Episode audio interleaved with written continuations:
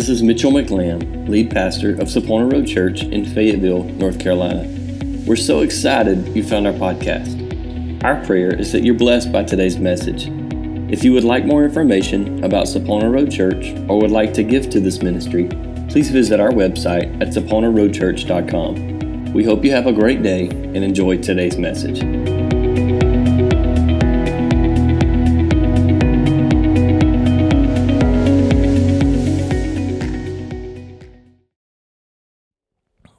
Want to continue our conversation uh, that I started last week, the prophet Jeremiah. Last week we talked specifically about the call of God and how Jeremiah was called divinely. The word tells us that before he was formed in the womb, God knew him, God had a purpose, God had a plan. It was going to be to stand against nations. It was going to be um, to to prophesy against nations. It was going to be to uproot and destroy some. I told you that he was known as the weeping prophet. He dealt with some really rough times. We're going to talk about one of those specifically today. But we completely related um, Jeremiah's call on his life to your life and my life. We all are divinely called. Maybe it's not to stand on this platform. Maybe it's not to, to hold a microphone. Maybe it's not to lead an organization. Maybe it's not even to be a parent. Maybe it's not to be a spouse. I don't know what your calling might not be, but I do know that you're called to, to push forward in the kingdom. You've got a calling on your life to make a difference in the kingdom, to share the love of Jesus, to share the gospel, the good news that there's hope for a lost and dying world. That was Jeremiah's calling, and that is our calling today. Today, I want to continue with a passage of Scripture in chapter 12. Before I read it, I'm going to pray uh, that the Lord would have his way and he would anoint you to hear and me to speak. Would you pray with me? Father, I love you. God, I thank you for goodness, grace, and mercy. Lord, I thank you for your presence in the house today. I thank you, Holy Spirit, for moving among us, God, for battles that we're fighting, that we're carrying. Lord, I thank you, if nothing else today, God, you reminded us, Lord, that the battle doesn't belong to us, but it's yours. We don't have to carry the weight, Father. We simply just have to jump in your arms and continue the journey, Father, so that you can defeat uh, every enemy, everything that would come against us today. Father, I pray for an anointing, Lord, for your people. Lord, I pray that you would open the ears and the hearts of those that are going to hear this word, Lord, those that are in the room, God, and more so, maybe even those that are not. Maybe those that somehow will stumble across this uh, this message to the church, Lord. They'll stumble across it in a podcast or on a, a YouTube video later. Lord, uh, the heart of this message is for the church, and it's for the church that might not actually be in the room. God, and I pray that you would touch those, Lord, that you would create divine uh, opportunities and divine ways, Lord, for people to hear this word today that you've got. God, I pray for an anointing for me to be able to speak clearly and effectively. God, I pray for the anointing that makes preaching, especially sermons like this, easier. God, I pray that you would have your way. These words are not mine, but yours, and I'd simply be a mouthpiece today. God, let the words of my mouth and the meditations of my heart, Lord, be acceptable to you today. In Jesus' name. Amen and amen. Jeremiah chapter 7 takes place uh, at a time where there's uproar. This is known as Jeremiah's temple sermon. And you'll understand why in a moment. If you've read Jeremiah over the last few weeks, I look back and it's taken us a long time. If you've been on this Bible reading plan journey with us, it has taken us an amazingly long time. I almost said ridiculously, but that would make it sound negative. It's taken us a really long time to make it through the book of Jeremiah. I do like, though, complete side note, I got a timer going, so I know when to quit. I love the way that our reading plan, if you've not if you're not with us, don't stop. Keep reading that plan. I told you that last week. There's not a it's not a race. It's not that you're not going to succeed if you don't have it done by the end of the year. That's not that at all. If you are spending time in the Word of God, you win. That's all there is to it. You win. The goal was is that we're trying to completely read through the Bible in a year. If you don't do it in a year and it takes you two years, you win. It's not a race. The point is read your Bible. But what I've loved about specifically this reading plan is that it has broken up Jeremiah in umpteen hundred different pieces. If you uh, you with me? It's broken it up, and it's broken it up so that we've seen where the people of Israel were, and then how Jeremiah responded. It's, we've seen how Jeremiah prophesied, and we've seen how the people of Israel have responded. The, the children of Judah, we've watched, and it's broken it up. And so I love how our reading plan has done this. So if you're not there yet, pay attention when you get there. If you've gone through it, I hope that you got the value from that. Uh, I told Micah just yesterday, I think it was yesterday or day before even my brain was making connections even from the front of Jeremiah to the back of Jeremiah and it's just like it's amazing how the word of God is connected. Side note, plug for the word of God. This is his temple sermon. It's sad that we have to make a plug for the Bible, but we do. The people have lost complete hope in the power of political solutions. You ever been there? They've lost hope in the power of politics. And this is following up on King Josiah, who was a reformer. He was one that brought order. He brought God back into the people. He he did good things. Well, now he has died, and when he died and the people didn't have the leader that they needed, the people now have slid back into the darkness of sin. And Jeremiah is given the word to go and make this declaration. I want to answer three questions today. I want to answer who is Jeremiah addressing, and you're going to think, well, these are simple. Who is he addressing? What have they done? And what are the consequences? This is not my sermon. This is Jeremiah's sermon. I simply just get to read it. Who's he addressing? What have they done? And what are the consequences? We have to, to look at when we rightly divide, is the fancy way of saying scripture. When we want to to really truly understand what this Bible means and understand what it means for you and I, we have to actually dive into the context of what the writer was saying to the people it was written to. Although, yes, it is completely 100% divinely the inspired word of God, and, and it's God breathed and it's God written through the hands of the prophets and through the hands of, of the writers, yes, that is true. But when we read the gospel letters, we read all, all of Paul's letters, they were intentionally addressed to certain people. When Jeremiah is recounting, when, when the writer is, is recounting all of Jeremiah's uh, prophecies, there's a reason that it's there. And we've got to understand who specifically Jeremiah was addressing to be able to understand the context of this. I want to read you a passage out of Jeremiah chapter 7. I'm going to read verses 1 through 15, and then we're going to move forward. Pay attention for those three questions Who's he addressing? What have they done? What are the consequences? The word that came to Jeremiah from the Lord stand at the gate of the Lord's house and proclaim there this word and say, Hear the word of the Lord all you men of Judah who enter these gates to worship the Lord. Thus says the Lord God of hosts, the God of Israel Amend your ways and your deeds, and I will let you dwell in this place.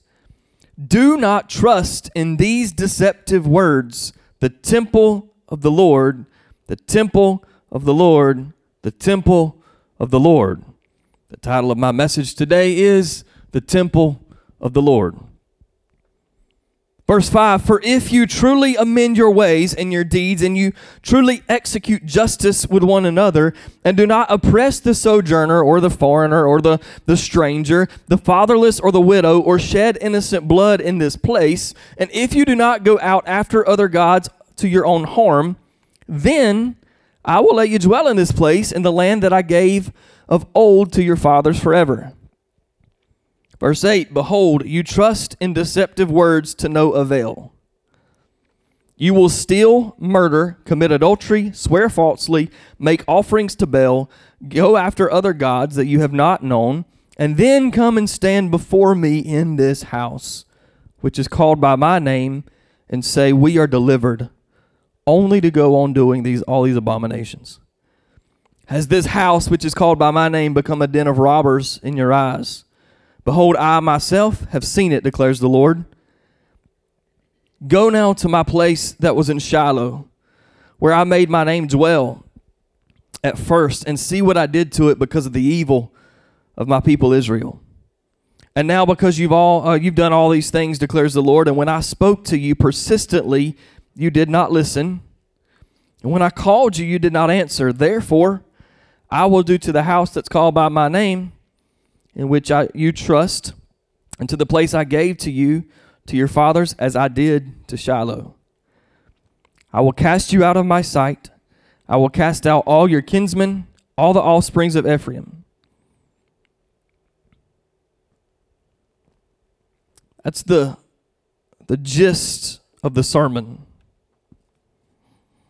Who's he talking to? Well, God told Jeremiah, Go stand at the door of the church.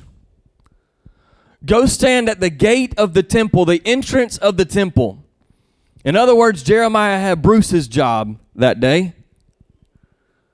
Go stand at the gate, and when those people show up, you're going to prophesy to the ones that are actually coming in to worship the Lord.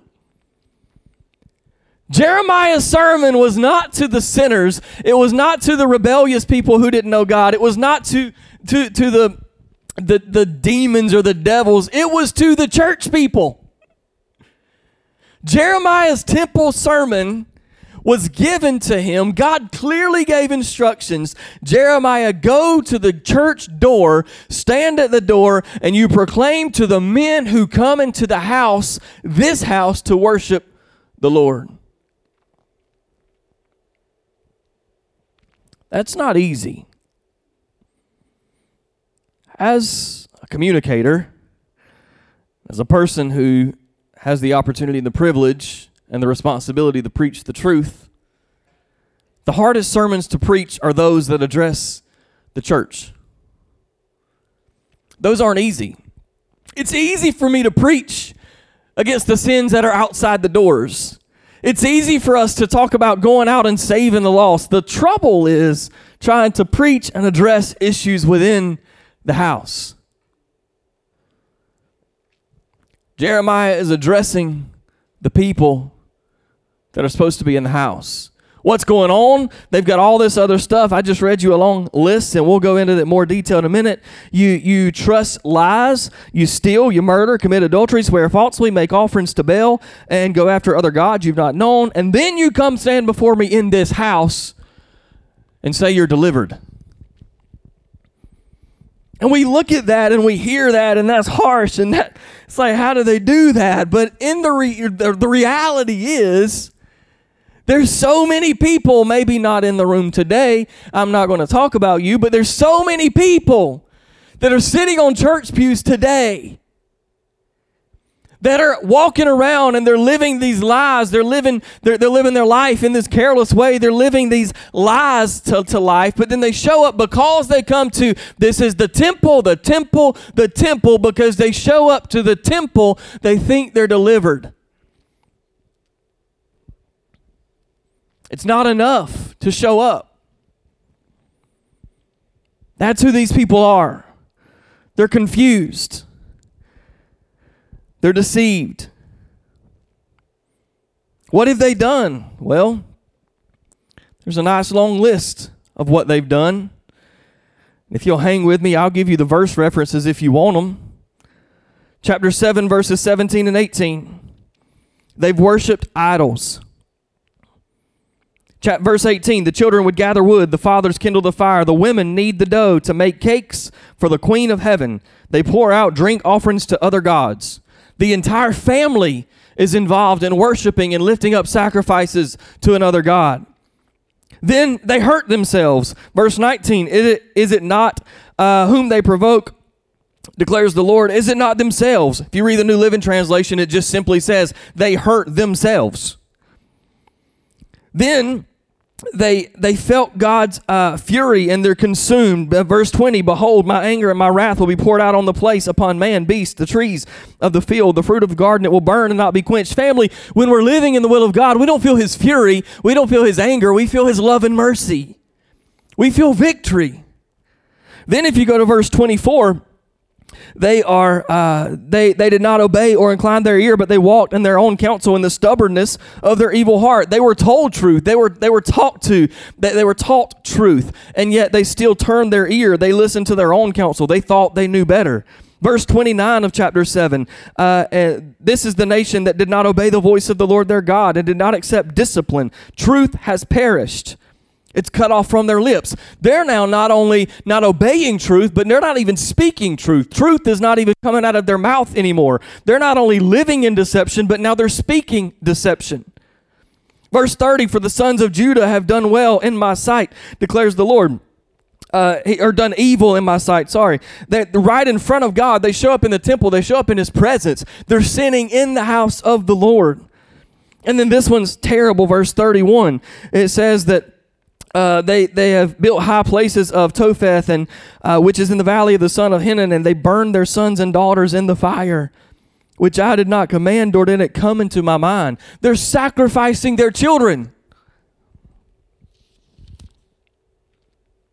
Chapter eight, verse seven the bottom of that says the people knew not the rules of the Lord. They're not even uh, educated and knowledgeable about the word anymore. They've lost. Not only are they not obeying, they can't obey because they don't even know the word. They don't even know the law of the Lord.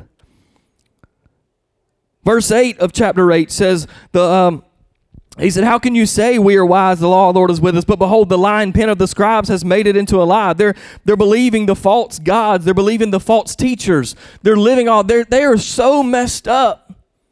They're so far out in left field, and God is so concerned. These are the people that Jeremiah has been sent to preach to. This is what they're living. So, what are the consequences? What's so beautiful about this is because we read this, and the people that don't truly know the heart of God and they don't understand the character of God read this, and all we see is God's mad, He's full of fury, He's going to punish the people, he's going to curse the people, right? That wasn't even the message that Jeremiah preached.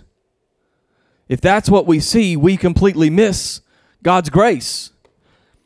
Because in verse 3, he says, Thus says the Lord of hosts, the God of Israel, amend your ways and your deeds, and I'll let you dwell in this house. You change, you turn your heart.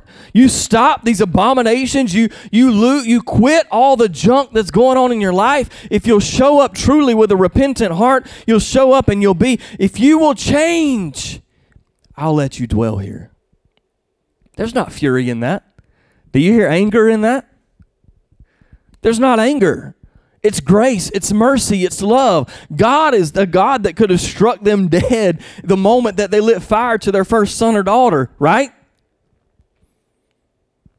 The God of the Old Testament, which is the same God of the New Testament and the God of today, we saw a whole lot more wrath in the Old Testament, and it's kind of surprising that he didn't strike them down with lightning with some of these abominations, or when they showed up in the temple and began to lift their hands and worship the same hands that had just baked the cakes to the God of the heavens, the, to the, the Queen of the heavens. There's not wrath in the message, it's grace. Unfortunately, if that didn't happen, then maybe there was going to be some discipline. This same grace was the same grace that came to the people of Israel when Solomon had just finished building the temple. And you know this passage, Second Chronicles 7:14, if my people who are called by my name would humble themselves and pray and repent and turn from their ways, then I would come and I'd heal their land. It's a message of grace, a message of mercy. It's not a, a message of I'm going to wipe them off the face of the earth because I'm mad and ticked off and tired of dealing with them. It's a message of grace. And then God goes on and explains what's going to happen if they don't turn. Verses 12 through 15. He says, Go now to my place that was Shiloh, in Shiloh, where I made my name dwell at first this is the place that the temple was built. If you go back to Joshua and read, this is the place where the Lord's presence, they he built the house of the Lord. They built the temple so that God's presence could rest. The place at Shiloh, so much took place at Shiloh. If you dive in and, and dig in and want to learn, go back to that place, he said. He said, and, and where I made my name dwell at first, and see what I did to it because of the evil of my people Israel. And now, because you have done all these things, declares the Lord, when I spoke to you persistently and you did not listen. He gave warning after warning after warning, and you did not listen. He said, When I called, you did not answer. Therefore, I will do to this house that's called by my name and in which you trust, to the place I gave you and to your fathers, as I did to Shiloh. I will cast you out of my sight, and I will cast out all your kinsmen and the offspring. Know what he did in Shiloh? Psalm 48:60 says he forsook his dwelling at Shiloh, the tent where he dwelt among mankind. The place that the presence of the Lord dwelled, he left. Jeremiah is trying to tell these people you got all this junk going on in your life, and then you show up to the temple, the temple, the temple. And you believe the lie that because you walk in the door, you're delivered. But I'm telling you, people, Jeremiah says, if you keep doing this, God's presence itself is not going to remain in this house. That's harsh. The consequence is harsh. The sermon caused Jeremiah so much grief, all he was doing was trying to preach truth. Last week I told you people don't want truth, right? Truth is really what's causing division. Nobody knows what the truth is, nobody really wants the truth. Evil and truth, deception and truth can't habitate together. Darkness and light cannot habitate together. So when truth is present, it creates this horrible friction.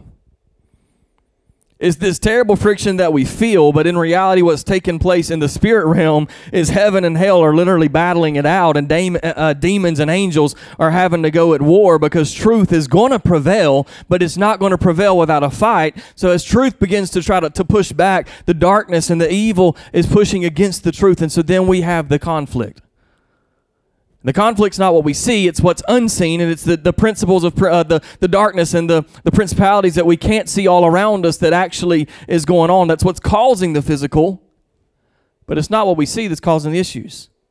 It's truth trying to pierce into deception.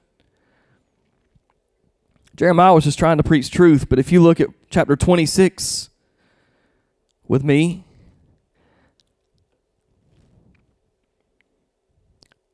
we're rehashing this sermon back out.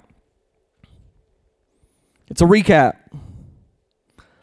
And I'll spare you the reading of the same thing, beginning in verse 1 to verse 6.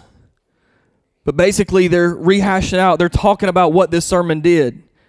And in verse 7, it says, The priests and the prophets and all the people heard, uh, all the people heard Jeremiah speaking these words in the house of the Lord. He's preaching his temple sermon. And when Jeremiah had finished speaking all that the Lord had commanded him to speak, all the people, then the priest, uh, to all the people, then the priests and the prophets, and all the people laid hold of him. The New Living Translation said they mobbed him, saying, You shall die. All he did was spoke truth. Verse 10 When the officials of Judah heard these things, when he heard, hey, uh, this house is going to be like Shiloh, when they heard that, the officials of Judah, they came up from the king's house, the house of the Lord, took their seat in the entry of the new gate of the house of the Lord. And then the priests and the prophets said to the officials and all the people, This man deserves a death sentence, the sentence of death, because he's prophesied against the city.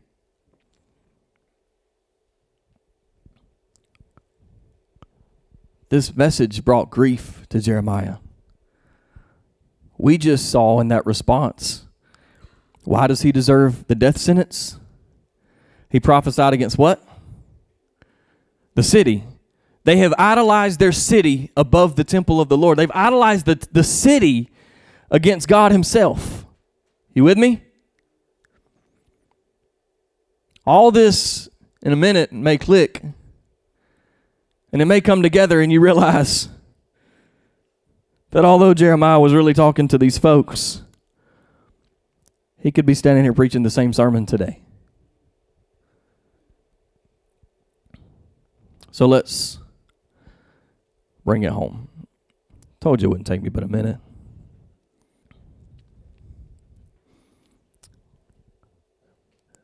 There's timeless truths in this sermon. If there wasn't, I wouldn't be standing here preaching it. How do I know they're timeless? Jeremiah said in chapter 7, I believe it was verse 11. He's speaking for the Lord. He said, Has this house, which is called by my name, become a den of robbers in your eyes? Behold, I myself have seen that. I see, even though you don't see. This house, which is supposed to be the house by my name, has now been called, it's been made a, a, a house of a den of robbers. And now I know it's true that it's timeless because Matthew, Mark, and Luke all record Jesus citing the exact same thing. So, although Jeremiah is addressing the church in his day, Jesus is addressing the temple and the church of his day. You've made what should be my house a house of prayer. You've made it into the house of thieves, the den of robbers. And if it was timeless for Jesus, from Jeremiah addressing the temple, standing at the gate, to Jesus rolling up in there and throwing tables and kicking people out of the temple and saying the same thing, then why would it not be timeless to the house today?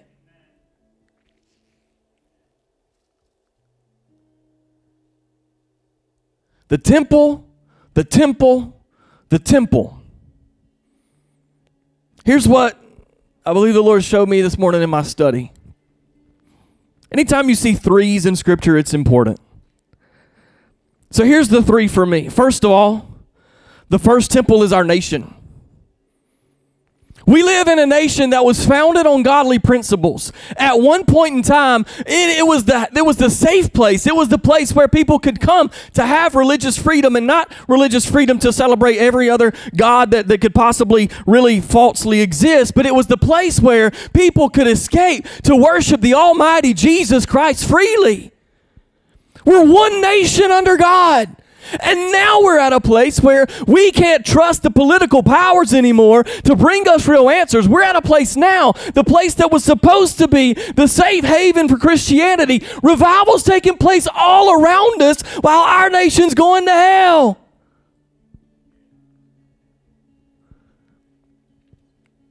I told you some weeks back, I showed you pictures of revivals that are breaking out in Brazil, in Mexico, in Honduras, it's China. It's overwhelming. It's amazing. I'm talking about Holy Spirit filled people baptized in the Holy Spirit, Pentecostal revivals. But yet our nation has been made a temple where we have walked in and out over and over and over. We murder, we kill, we steal. We're worshiping, oh my Lord, the gods we worship. We're such a materialistic nation that we worship everything else. Pastor, not me. Well, the message was for the church. The church is where things have gone wrong in our nation. We lost it.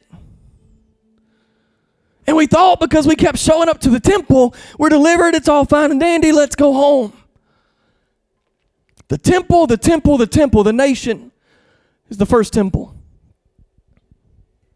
As a nation, we've lost our way.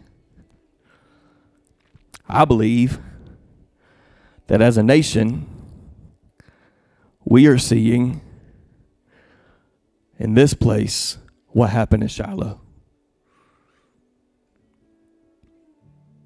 The nation that was once one nation under God is now a nation. I'm not going to say God's not here. God's here. We don't allow God to be here. We're not allowing God to move. Our lieutenant governor, if you have not signed a petition, you should sign a petition. I don't ever do this. I don't bring politics to the pulpit ever. But I'm telling you, you need to go find the the petition that Mark Robertson Robinson is putting through the lieutenant governor to try to save our babies. We are sacrificing our own kids in this nation. Lord have mercy, the whole the whole deal with abortion. We ain't even got to go to the physical sacrifice of our babies. We can stay away from that and we can just look at the spiritual sacrifice of our babies. The reason you need to go sign the petition is because our public schools are trying to push uh, homosexuality and, and, all this crazy uh, gender issues and all this mess. It's in our libraries of our public schools. They're there. Harnett County School, we did a search and figured out those books are in the libraries in Harnett County. It's not somewhere far off, it's in our backyard. Harnett County is more of a conservative county than Cumberland County. If they're in Harnett County, I promise they're in Cumberland County. As a nation, as a state, as a community, we're killing ourselves from the inside out. We're so full of hatred and division. We're as a, as families, we worship everything else other than the one true Lord. And you're here on a Sunday morning. I'm gracious, so maybe it's not you. But so many families at this point in time are worshiping on a Sunday morning so many other things than Jesus Himself.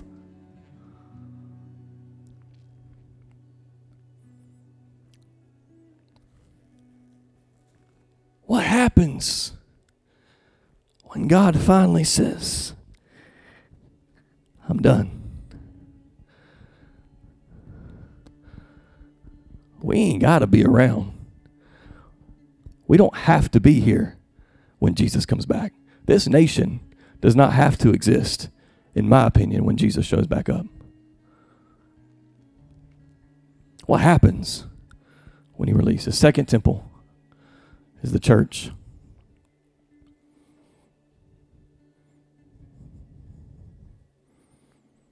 Within the church, we're idolizing people. We're idolizing styles. We're idolizing things. We think we know better than the Lord. Tommy and I had a conversation yesterday.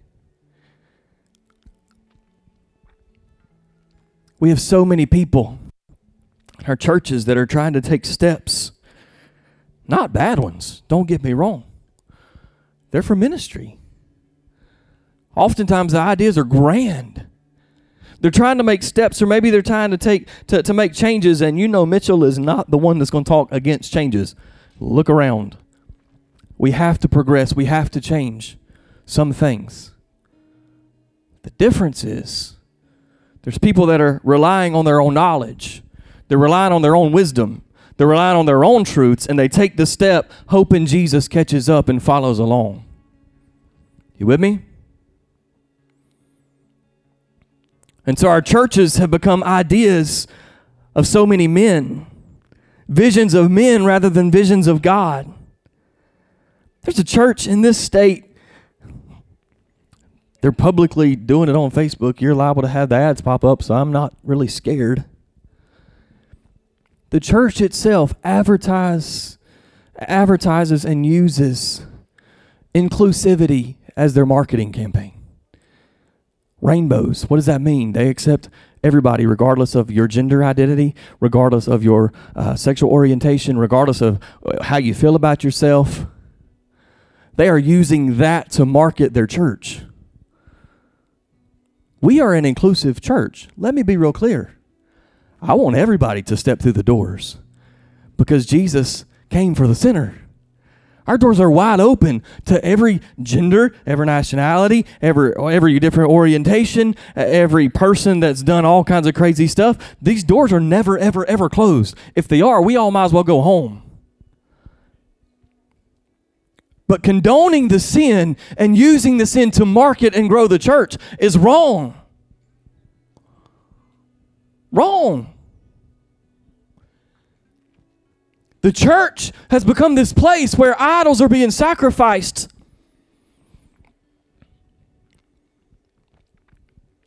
Where children have been forgotten. I remember my calling the night I, I was, I guess maybe Madeline's age. I remember this. I've talked to the, pastor, the pastor pastored the church. I was sitting on the very back pew cutting up. I was maybe eight or ten years old. The guy I was hanging out with was 16. Terrible idea. Mama, why'd you let me do that? And I'm just kidding. There weren't many other people there. That was the same night, I believe, if I recollect. Maybe a different, I don't know. I did it a couple weeks ago. I'm not going to do it again, although I am lighter than when I did it before. Big old six and a half foot tall man, probably huge, stocky guy, stood and walked across the tops of several pews and come back. Not to prove that he could, just because he was excited about the anointing and the power of God on his life. Sunday night, the altar service is booming. People are crying and slobbering and snotting and probably laying all over the floor. And I went in this church not very, 4th of July, I walked in this church and it looks nothing like I remember, and it's way smaller than I remember. Because big old fella on stage looked back there at me cutting up, and I thought, man, I'm in trouble. And called me to the front. And so you know why it feels a lot smaller now than it did? Because Mitchell was in trouble cutting up, goofing off, and now all of a sudden the man of the hour has called me to the front, and I had to take a long journey to the front of that church. Stood on the stage. He began to pray over me and speak over my life. That God was going to do great things. I'm a kid, ain't got a clue. I messed up a whole lot after then, and even uh, I'm a whole lot between then and now. My babies haven't really seen that. My babies haven't seen a, a real two hour, three hour Holy Ghost filled snotting and slobbering and all people uh, just lay, lay down in the power of the Holy Spirit. My babies haven't experienced that. We're sacrificing babies in the church. That's what put me where I am today.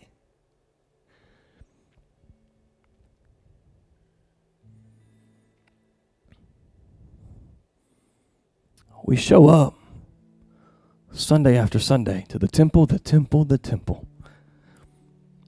And think it doesn't matter what I've done or how I've lived all week. As long as I show up. Don't quit showing up. That's not the purpose of this.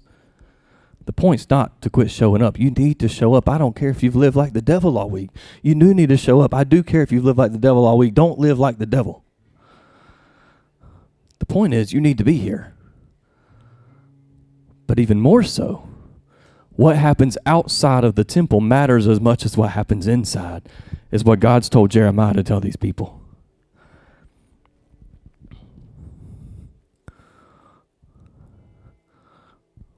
Third temple. We've got the nation, the church, and now we have ourselves, the people, the body. Paul said, Don't you know that your body is a temple of the Holy Spirit? It's the place where the Spirit of God resides. How often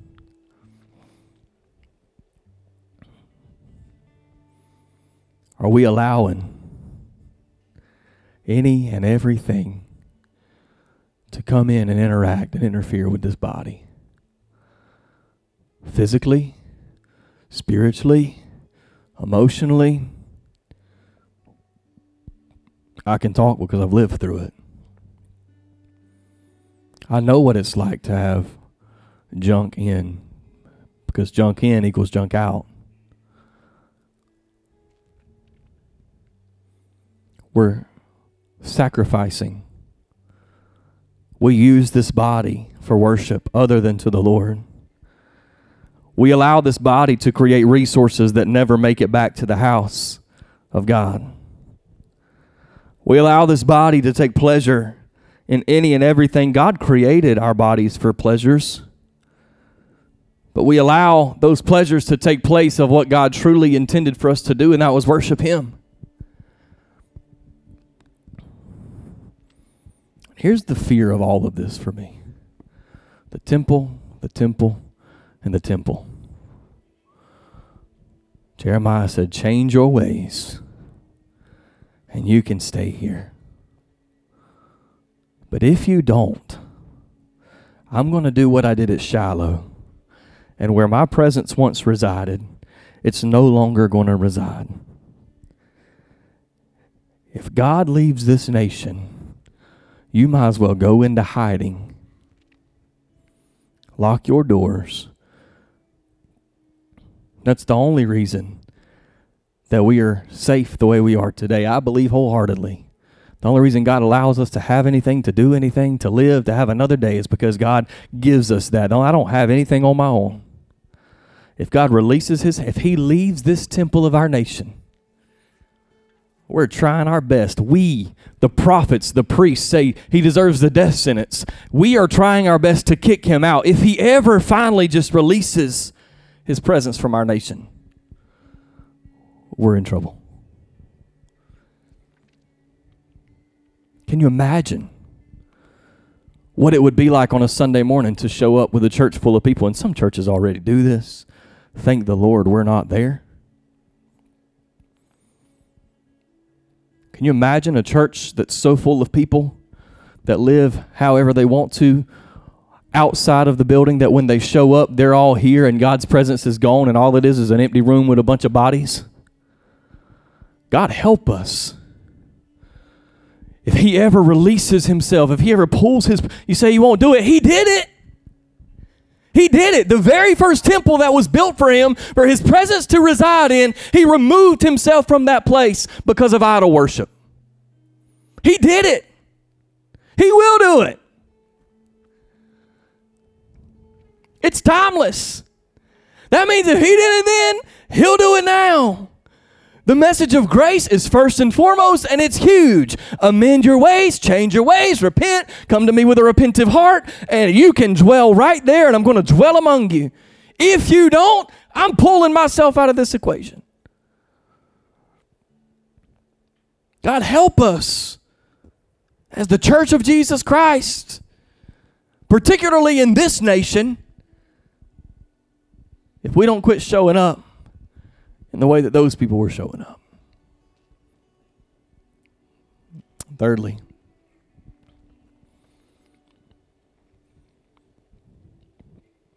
I don't know about you.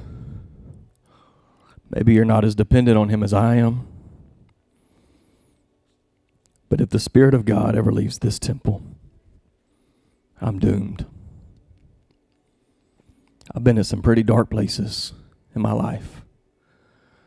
I've been in some pretty deep depression. I've been under some pretty deep, nasty spiritual warfare. The only thing that kept me most every night, Micah would attest, I sleep with two things her and a Bible. I woke up this morning in the middle of the night, my Bible was laying on my pillow beside my head. You think I'm crazy? I know it works. For some reason, Satan hates me. Hmm. Wonder why.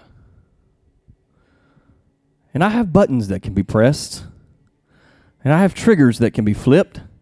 And when they're flipped, it's horrible.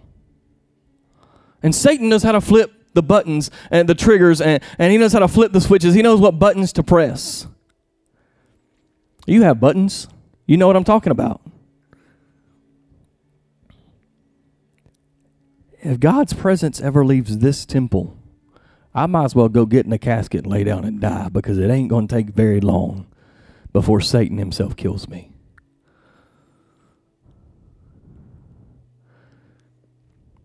Here's the thing, though God's not just going to up and leave this temple one day. He told Jeremiah, We can't forget. Go back to the first week. We laid a foundation. The call was divine. His promises, I'm never going to leave you. I'm not going to forsake you. I'm going to give you the words to speak. I'm going to give you the steps to take. Follow my lead, and you will never go wrong. God's not going to up and leave this temple, just like He's not going to up and leave this temple, like He's not going to up and leave a nation that was founded on godly principles. He's not going to leave us. I believe we can somehow kick Him out. And I believe I can shut him out.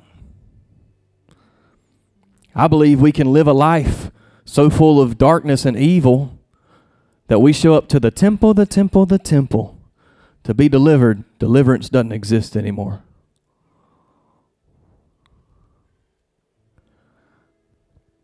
I need God's presence in my life. We need God's presence in the church. And we sure enough got to have God's presence in this nation. I've been around long enough to know. I've been in ministry long enough to know. Maybe you don't know it, but I'll let you know. Preachers and ministers aren't perfect.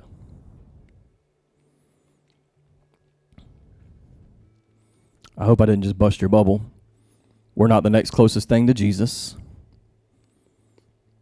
We're part of the body just like you are. We're part of the flock. It just so happens that the calling on my life is different than yours. I said that last week. We're not perfect.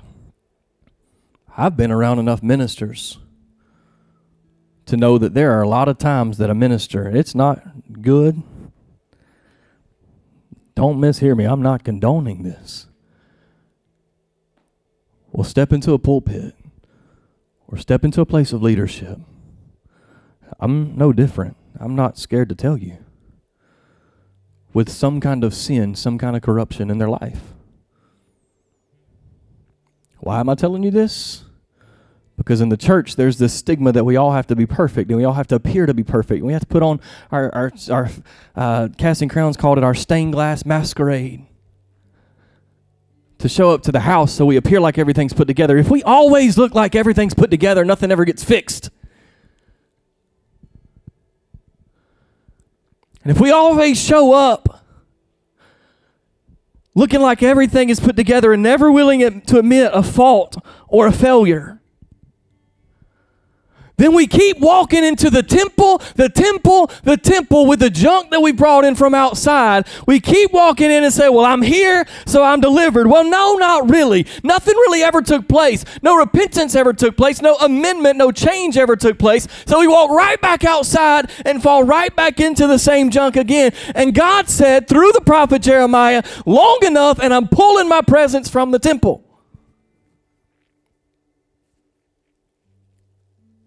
Nobody in the room is perfect. Nobody in the room is above sin. I hope and pray your life is not a life of sin. If it is, bless God. We want to, to pray today. Repent, turn, change your way. But you don't have to be living a life of sin to have sin in your life.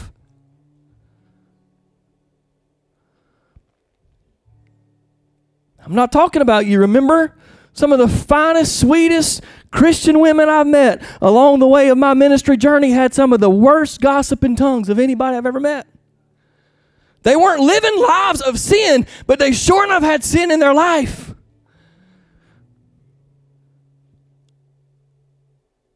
I've watched as my family has, I've watched as I've grown up in church, I've watched men of God stand and lie to your face.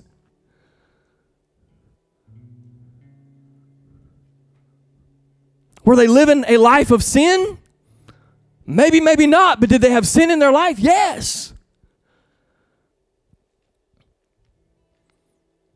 How do we fix it? Jeremiah said, All you got to do is change. Before he laid out all the rough, nasty mess, he said, I think he would have said it like this. I don't like all the fancy translations, sometime family. If you'll listen to the word of the Lord and you'll simply turn and give whatever that thing is to the Lord, commit it to Him. It's a journey. Are you going to fail? Yes. Are you going to do it again? Probably. When the naked woman's thrown down in front of Jesus because she's been prostituting, he said, Go and sin no more. You think she ever sinned again? I think she probably did. She wasn't perfect. He hadn't taken her home at that point, so until she went to heaven, she is not in perfection. It's a process. But we've got to continue moving toward holiness. We have to continue moving toward the fancy word sanctification, being different. The people of Judah looked like everybody else, and it was causing them destruction. Father, I delivered this word today. God, I believe to the best of My ability by your anointing, I hope and pray, God, has been co- uh, communicated clearly and effectively. Lord, I hope that the heart's been heard. The heart, not of only this sermon that I've communicated, God, but the heart of Jeremiah's sermon.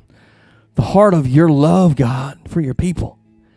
That you want to reside, you want to dwell with them in unity, God, but in order to have that dwelling, they have to turn. Father, we've got to be repentant. God, we've got to have a broken heart and a contrite spirit, a spirit of brokenness and repentance of sin. Father, I pray today that you would touch our hearts, convict us. Holy Spirit, move even now among this room. None of us are perfect. I would be willing to say we might be real conservative and say 98% of the people walked in the room today, God, with something that they should have left outside. There's something that's going on that they're trying to work through. There's something in their life. God, they need to lay it down before you today. Lord, we want you to reside in this house. I need you to reside in my life. God, and we might be small in number, but we, for one, are going to stand for you to reside in this nation. Holy Spirit, work in us today. Father, we come before you today with a heart of repentance. Lord, whatever it is in our life, whatever it is, Father, that you're bringing to us, God, search our hearts today. Know our thoughts, know our ways, Father, know our actions, God. You know everything. Bring them to us, Lord. Let us change. Let us be different today from this day moving forward. Father, I pray that you would touch and heal our churches. Not just this church, Lord, but the church of Jesus. The church where so many people are showing up every week. Father, we'll just call it what it is, almost a point of hypocrisy, Lord. Where they're showing up believing that just because they show up, they're good. Lord, you want so much more than that for us. You want so much more life to be in us, God. You want us to have life and life abundantly, Lord, and whatever it is that's holding us back is keeping us from that life. Lord, it is a message of truth, but it begins with a message of grace. God, you loved us so much that you sent your Son to die on a cross so that we could be free. Father, we stand today on behalf of our nation. God, bridge, let us bridge a gap. Father, we're few. God, but you're here. Your word tells us that where two or three are gathered in your name, for your name's sake, God, you're there. I believe, God, you've moved among us today. Lord, move on behalf of this nation. Father, send revival. Send revival today, Lord. I believe that there is revival sparking up. There's small revival fires all throughout this land. I believe that, Father, but we need a sweeping revival that can't be stifled out. We need miracle signs and wonders to be evident, Father, for people to see and people to experience your divine love and power.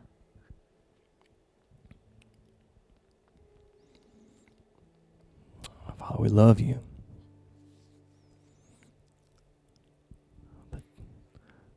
Remain in the temple, Lord. Let us dwell. Father, your word says, I'd rather be a doorkeeper in the house of the Lord than dwell in attend any, among anybody else. Father, one day in your presence is better than a thousand anywhere else. God, let us dwell among you and among your presence in the house.